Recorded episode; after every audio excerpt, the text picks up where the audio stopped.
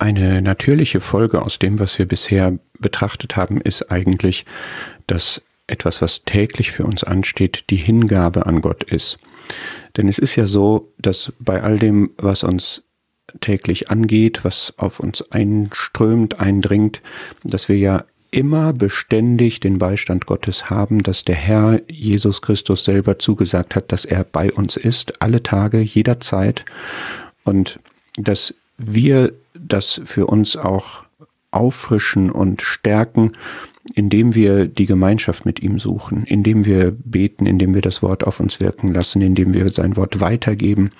Und es folgt eigentlich daraus, dass es unserem Leben, dem Umgang mit Sorgen, mit Anforderungen, mit Bedrängnissen, dass es uns in diesem Sinne gut tut, wenn wir wirklich aktiv für ihn leben. Und der Begriff, den wir da brauchen, das ist die Jüngerschaft, das ist die Hingabe. Und wir haben ein Beispiel aus dem Alten Testament noch, das Beispiel Samuels, wo dieser diese Logik so ist, dass Hannah sagte, ich komme mit meiner Not zu Gott, ich bin kinderlos, ich möchte ein Kind haben.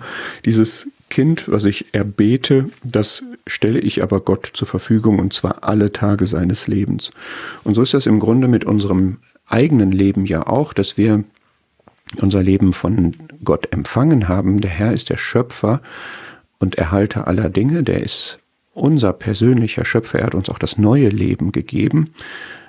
Und das ist nur konsequent und nur stimmig, wenn ich mein Leben täglich dann auch ihm zur Verfügung stelle. Und so sagt er es selbst, der Herr Jesus in Lukas 9, wenn jemand mir nachkommen will, so verleugne er sich selbst und nehme täglich sein Kreuz auf und folge mir nach. Das heißt, täglich nicht wirklich jeden Tag werde ich bewusst neu diese Entscheidung treffen, aber täglich steht das an, täglich ist es gefragt, dass ich danach frage, wie möchtest du, dass ich mein Leben führe, was sind meine Aufgaben, was sind meine To-Dos für den Tag, was sind meine Prioritäten.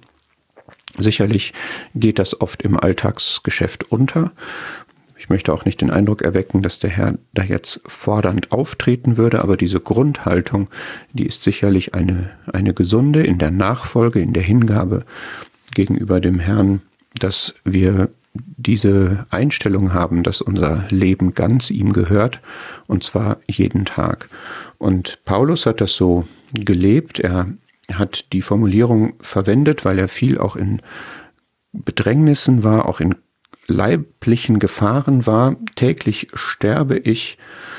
So hat er das formuliert in 1. Korinther 15 und hat das aber dann in den Kontext gestellt. Und das ist sehr interessant, dass weil er ja wusste, dass der Herr, der gestorben war, der Herr Jesus Christus, der gestorben war, auch auferstanden ist und deshalb den Tod besiegt hatte, dass der Tod keine Macht über den Glaubenden hat, dass man keine Angst vor dem Tod haben muss, so sagt er zwar einerseits täglich sterbe ich, ja, ich bin täglich in solchen Gefahren, ich verausgabe mich auch, ich ähm, lebe wirklich diese alltägliche Hingabe meines ganzen Lebens bis zum Extrem, mich in Lebensgefahr zu begeben.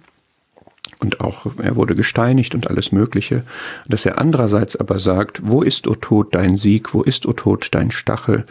Weil Gott uns den Sieg gibt durch unseren Herrn Jesus Christus. Das ist sehr ermutigend, diese Perspektive zu haben, dass wir wirklich ganz und gar unser Leben hingeben können, aber dass wir das demjenigen hingeben, der die Auferstehung und das Leben ist. Und wenn wir diese Perspektive haben, dann glaube ich, kann das wirklich auch einige Sorgen vertreiben, weil wir unser ganzes Leben aus der Hand Gottes nehmen und unser ganzes Leben in die Hand Gottes geben und deswegen für unser kleinliches Mühen und Sorgen eigentlich kein Raum mehr bleibt. So können wir täglich mit und für Gott leben.